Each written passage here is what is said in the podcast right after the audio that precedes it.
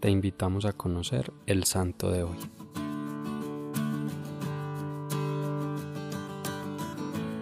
Antonio Martín Hernández nació en Calzada de Bejar, Salamanca, el 18 de julio de 1885, en el seno de una familia cristiana. Atraído por la vocación pedagógica, realizó estudios como maestro en Salamanca, donde tuvo ocasión de conocer a los salesianos y pedir su ingreso a la congregación.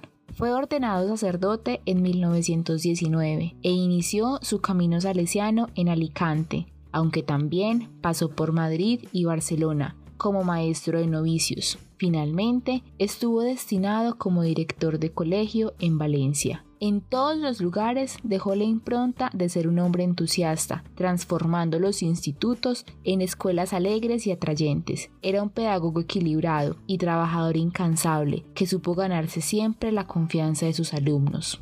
En esta época, España atravesaba una guerra civil que desencadenó en la mayor persecución religiosa conocida en la historia desde los tiempos del Imperio Romano, superior incluso a la persecución de la Revolución Francesa. En ese momento, Antonio era director de la Casa de Valencia Sagunto y fue puesto preso por los milicianos, quienes en la noche del 20 de julio de 1936 lo humillaron con la simulación de su fusilamiento. Fue liberado al día siguiente y se refugió durante un tiempo.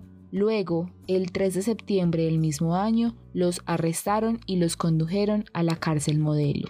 Finalmente, muere mártir el 10 de diciembre de 1936, junto al presbítero Agustín García Calvo. Fue beatificado el 11 de marzo de 2001 por San Juan Pablo II junto a 233 mártires de la Guerra Civil Española que murieron en Valencia. Pidamos hoy a Dios que a ejemplo del beato Antonio Martín Hernández sepamos llevar nuestra fe con alegría y de esta manera atraer más almas hacia Jesús Eucaristía. Hoy te invito a que compartas una sonrisa, un acto de buen humor o de confianza con la gente con quien te encuentras en tu día e intercedas por ellos en tu oración pidiendo por su conversión y santificación. Cristo Rey nuestro, venga tu reino.